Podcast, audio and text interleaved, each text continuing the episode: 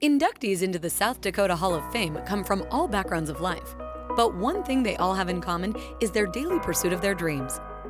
In this podcast, you will hear stories of the legacy of these inductees and how these dream chasers have impacted South Dakota in meaningful ways. Here's your host, Miles Beacom. Today, we have a 1994 South Dakota Hall of Fame inductee uh, to talk to Lyle Schroeder. Welcome, Lyle Schroeder, and Thank you, thank Miles. you for, very much for joining us this morning. And Thank you. Can you give us to start with a little overview of your history from childhood on? So take a few minutes and walk through that, please. Okay, well, I was born in Pipestone, Minnesota, on a farm. Lived on the farm and, and graduated from Pipestone High School in 1952, and then I enrolled at Augustana College in uh, in 1952. And while I was at Augustana, I started working at Sioux Valley Hospital as a part-time worker. My first job there was washing walls in surgery in the afternoon after the surgeons had completed their surgery. And then um, I had another job in the laundry department. I worked in the maintenance department. I worked in several departments while I was going to Augustana College. Well, they must have liked you to keep giving you different jobs within Sioux Valley at the time there. Well, part maybe they liked me, but uh, my first job, as I said, was washing walls and surgery. And being a farm boy from Minnesota, I kind of figured that was kind of the work that the ladies do, work washing the walls. And so I had to figure out a way that I could get out of that wall washing job. And that's when I moved into the laundry, and then from the laundry into maintenance, and then maintenance back into laundry. And so I had different jobs there. So when you were at Augustana, did you ever think you'd retire from Sioux Valley? No, I did not. Uh, that uh, it was a part-time job. I needed the money to get through college, and uh, so I, I, I never visualized the fact that I'd even be in healthcare administration. That uh, at that time my objective was to get through college and uh, pay my way with my expenses that uh, I was getting the money from from from Sioux Valley Hospital. What was your major in college? Business administration. Okay. And then I received a master's in healthcare administration from the University of Minnesota. And why'd you go into healthcare? Pardon me? Why'd you go into the healthcare administration? Well, as I worked at the uh, hospital, uh, occasionally I'd visit with the administrator at the time, Jack Rogers. And Jack asked me one time what I was measuring at in Augie. And uh, then he indicated to me, if, wanted to know if I had ever thought about getting into healthcare administration. And I said no, that I hadn't. And so he kind of put the bug in my ear. So, then you went over to Minnesota and picked up your master's in healthcare administration. Then what did you do? Um, part of my getting my master's that I had to uh, do a residency in healthcare administration, and I did that in Memorial Hospital in South Bend, Indiana. And then while I was out there, uh, I, uh, my residency was supposed to be 12 months, but I completed it in 10. And then I had an offer from uh, Sioux Valley Hospital to come back as assistant administrator, and that happened in 1960. What did you think when you were, you were made that offer to have an opportunity to come back to Sioux Falls, where you went to college, uh, and be the system administrator?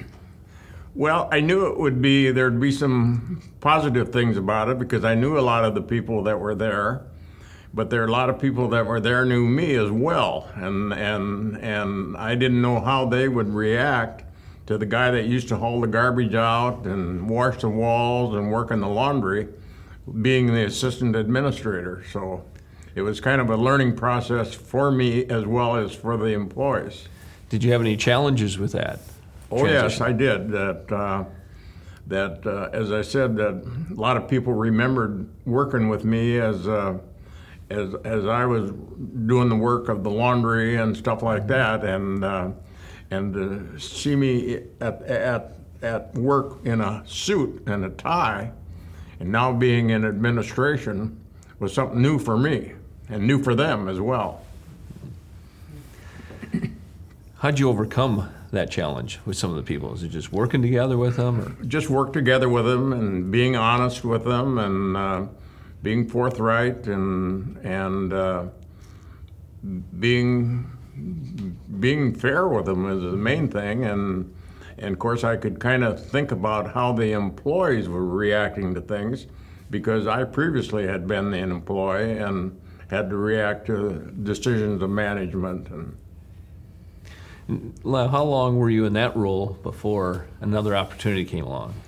I was an assistant administrator for about 18 months before I was made the administrator. Was that part of the plan when you came back? Not at all. Not at all. That uh, when I came back, my thought process was that I'd be the assistant administrator at Sioux Valley Hospital for a couple years, and then I would look for a job in a smaller hospital someplace. And I kind of had my eye on Huron, that I thought that that would be a pretty good place to, to go to work. That uh, I knew Sister Innocentia, that was the sister in charge of the Huron Medical Center. And the thing I liked about it is it was the only hospital in town and the fact that they had a nursing school, and Huron at that time was a pretty vibrant community. Mm-hmm. And so I really thought that if I could end up after a couple years in Huron, that that would be the ideal thing. So, what was your thought when they offered you that position at Sioux Valley to be the administrator? Well, I was, I was kind of taken back by it because uh, uh, the, the job opening was there because of the fact that there had been a disagreement between the administrator and the board. And so I was placed at first in the position of acting administrator. And, uh, and, and I knew something was going on because we'd get all these applications would come in for people that wanted to be the administrator, and I'd refer that to the board and the board would say, well, put that in the file, we'll get to that later on.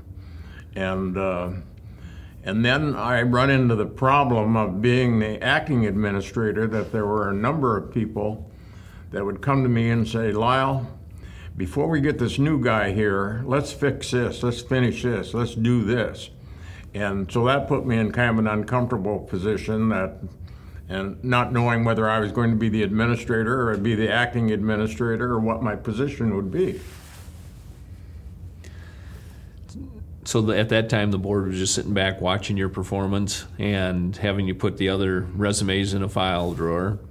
And uh, so you must have been successful with some of those changes that other people thought you should make, and, and you took action and and took well, the right I, action. I even I even called the director of of uh, course in hospital administration at the University of Minnesota. That was Mr.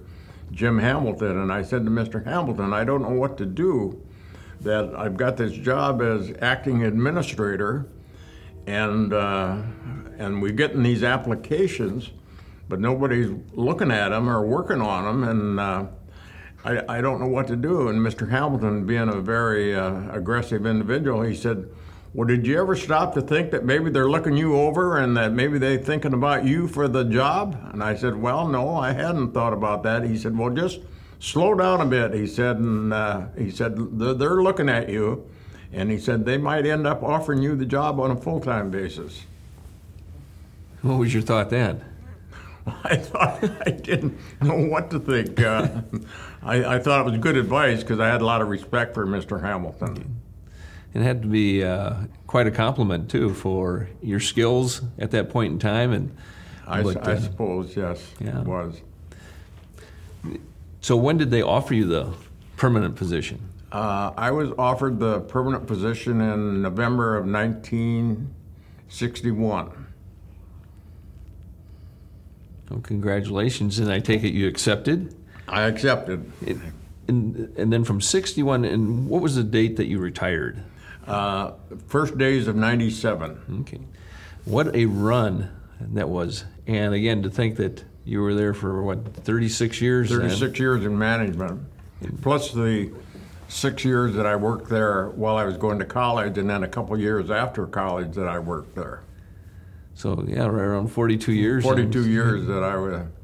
I used to tell my uh, colleagues that I graduated with from the University of Minnesota, I said, never saved up enough money to leave.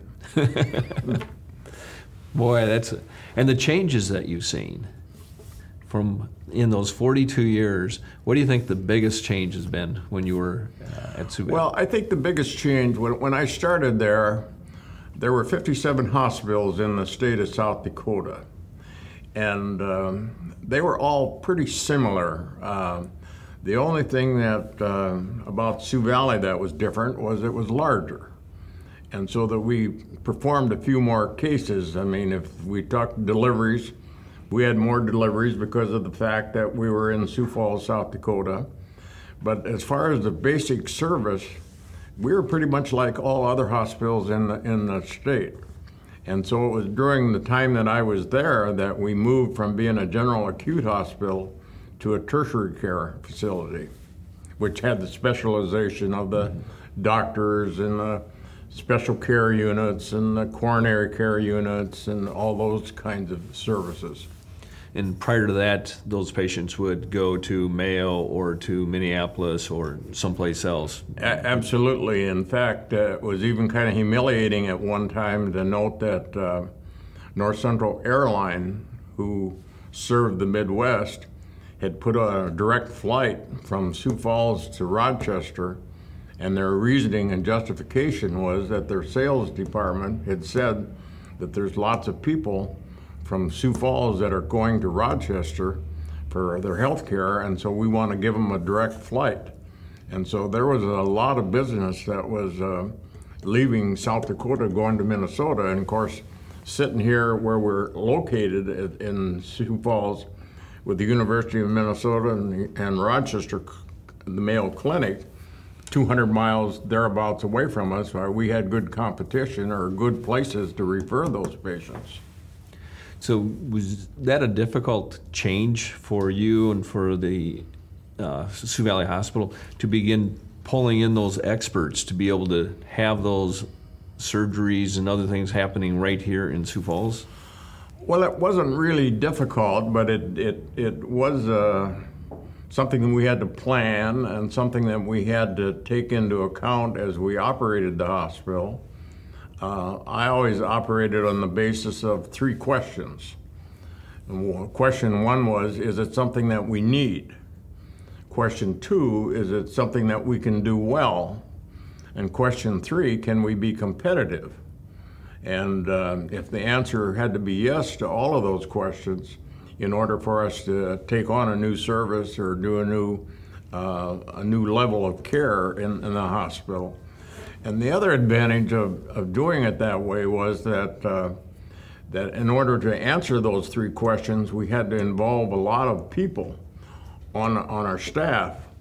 And, and that resulted in a, being a buy-in when we got to the final conclusion that yes, this is something that we can do and something we should do the buy-in was there on the part of the employees because they had been part of the process of answering those three questions.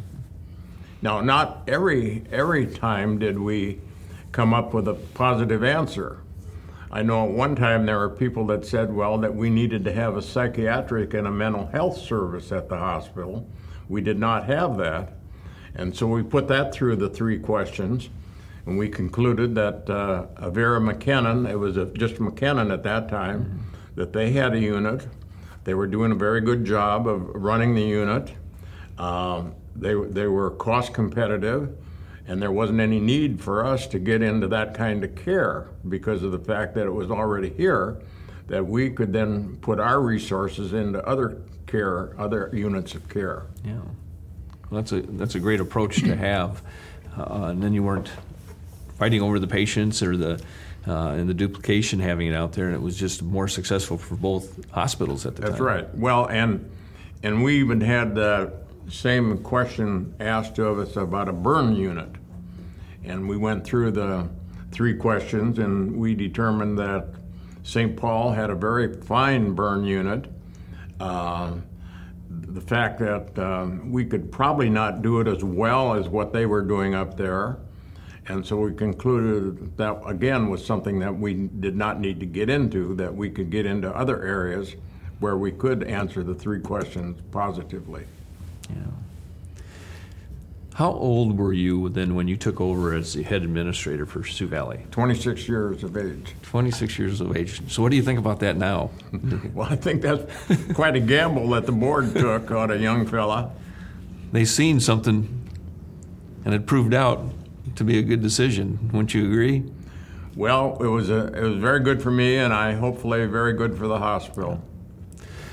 When you were at the hospital as well, and even today, you, you still stay very involved with the community. And even when you were administrator, and you were so busy with everything going on and adding new things to the hospital, why'd you get involved with the community? Well, I had a belief that uh, that in the past, too many administrators had did not have a relationship with the downtown community and with the business community that they stayed out at 18th and Duluth or 18th and Summit Avenue, and the only time that you would see them was when they were getting ready for a fundraising drive. Then all of a sudden they'd start communicating with everybody in town, and so it was my belief that uh, that we had to pay. Everybody should pay their civic rent, and the way that you would do that would get involved with other people in the community, and uh, that's what I always tried to do. Uh, and Sioux Valley and has been such an anchor uh, for this community as well. And I just look at what you've built at uh, Sioux Valley and, and what Sanford then has taken on when they took the baton over.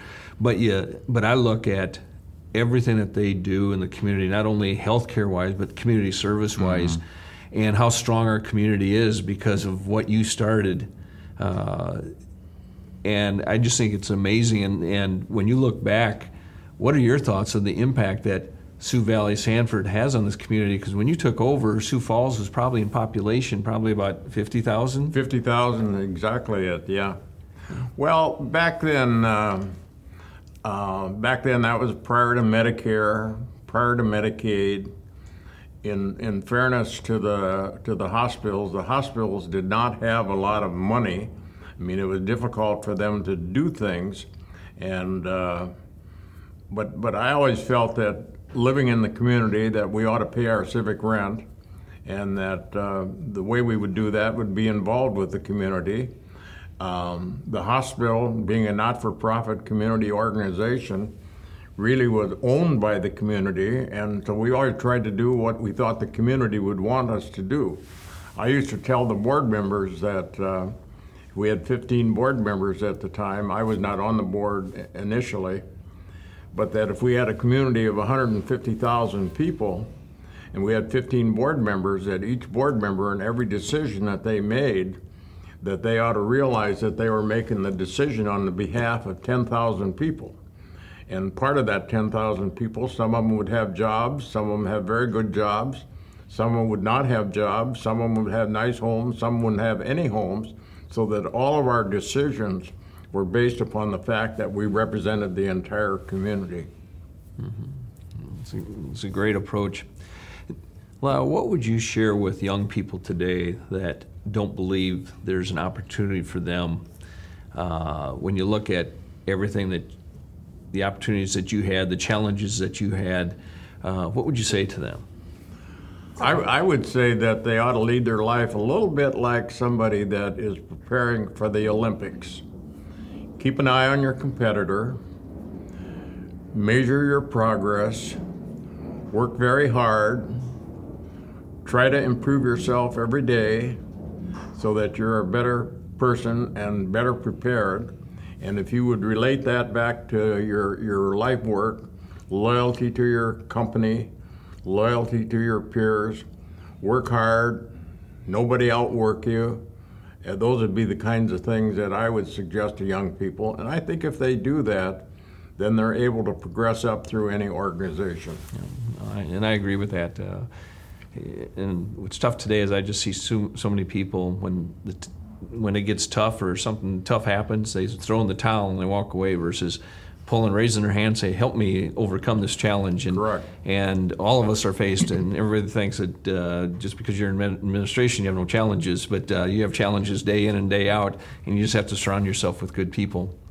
What are you most proud of of everything that you've been able to accomplish in your life, Lyle? Well, I think the thing that I'm most proud of the fact that I was able to work at the same place for 42 years, 37 in management, uh, and and leave happy. And I think when I left, the people were happy with me. I think we we took an organization that had really very fine roots and very fine standing in the community, and I think we improved upon it and uh, that we have the fine organization that we have today, which has now been renamed Sanford Health System. Lyle, you've made some incredible accomplishments. What do you think has been your biggest challenge uh, since you started at Sioux Valley? The biggest challenge that I had was that, that I could see that the community was growing and that Sioux Falls had a had a had a nice future ahead of it with growth and and complexity in in the city. And I had some board members, a minority of the board members, that did not like the idea of thinking about expanding the hospital. In fact, I had one board member one time that visited me privately and said that he, he rather liked what I was doing at the hospital and thought I was doing a good job, but he warned me that if I ever had any ideas about adding on to the hospital by borrowing money, that he was going to fight me right to the nth degree. And I finally had to conclude to this gentleman that, uh, look, that my job was to represent the community and represent to the board what I thought that they should do. And if they decided to do it, or not do it was their decision because they represented the community, and that if I was bringing too many items to them that they didn't agree with, then probably they had the wrong person. Mm-hmm. Yeah, and a, and you have to sometimes just face those directly and and uh, deal with those objections and and mm-hmm. move on. Well, fortunately, the, the that was in a minority, and I think then later on that they could see that some of the things that we were proposing and some of the things that we were thinking about doing were very beneficial, not only for the hospital, but for the community. Because when you take a look at the number of cases that were being referred out prior to the time that we had open heart surgery and all the specialization that we had, I mean, that was a big economic factor. And, um, and likewise, when at one time I did a study on the number of hospital beds that we had that were occupied by Minnesota and Iowa people, and it was far greater number of people than majority of the hospitals in the state of South Dakota. Yeah, it's, it's amazing. It, mm-hmm. it is when you look at the, that. Lyle, what do you think was has been the most beneficial for you or heartwarming for yourself of a program that you've been involved in in the community here in Sioux Falls?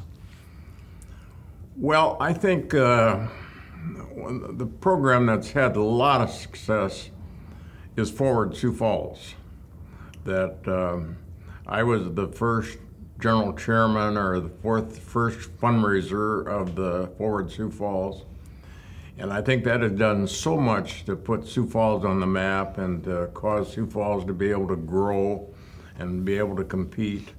And I think just being a part of it, while I was not the originator of it. I used to say that there were other people, the Morris Murphys and the Dave Berklands and some of those people were the originators of the idea, and the grunt work they they gave to me.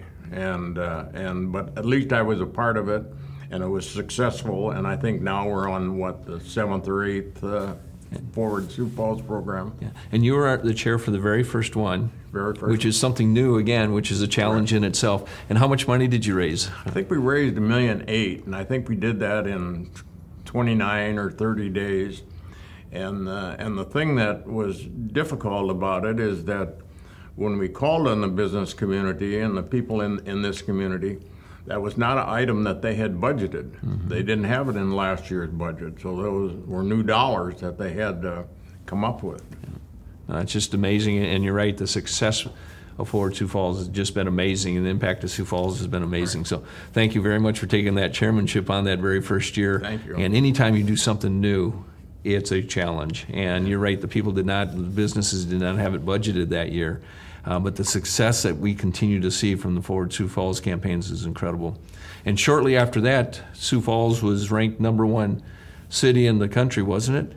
I think that's, right. They had uh, a number of uh, of uh, awards and recognitions, being number one for this, number one for that, and And I remember the first time we were number one, I was in Chicago and I was bragging. I was working in, Chicago, in the Chicagoland area and I was bragging what, a great community Sioux Falls is. And some of my friends said, that's because you're not there anymore, Miles. So, but, uh, but no, thank you for that. And, and you look at the successes of all the other Forward Sioux Falls campaigns, they wouldn't be there if we weren't successful on that first one. So ta- first thank one- you for taking that risk. First one had to be successful, and of course, when we did the first one, uh, there was uh, th- there wasn't any thought process that that was going to be an annual event. I mean, this is something that we needed to do because we had a kind of a negative element in the Sioux Falls community at that time. That uh, you know, golly, I think we had to vote on the the arena twice in order to get that passed.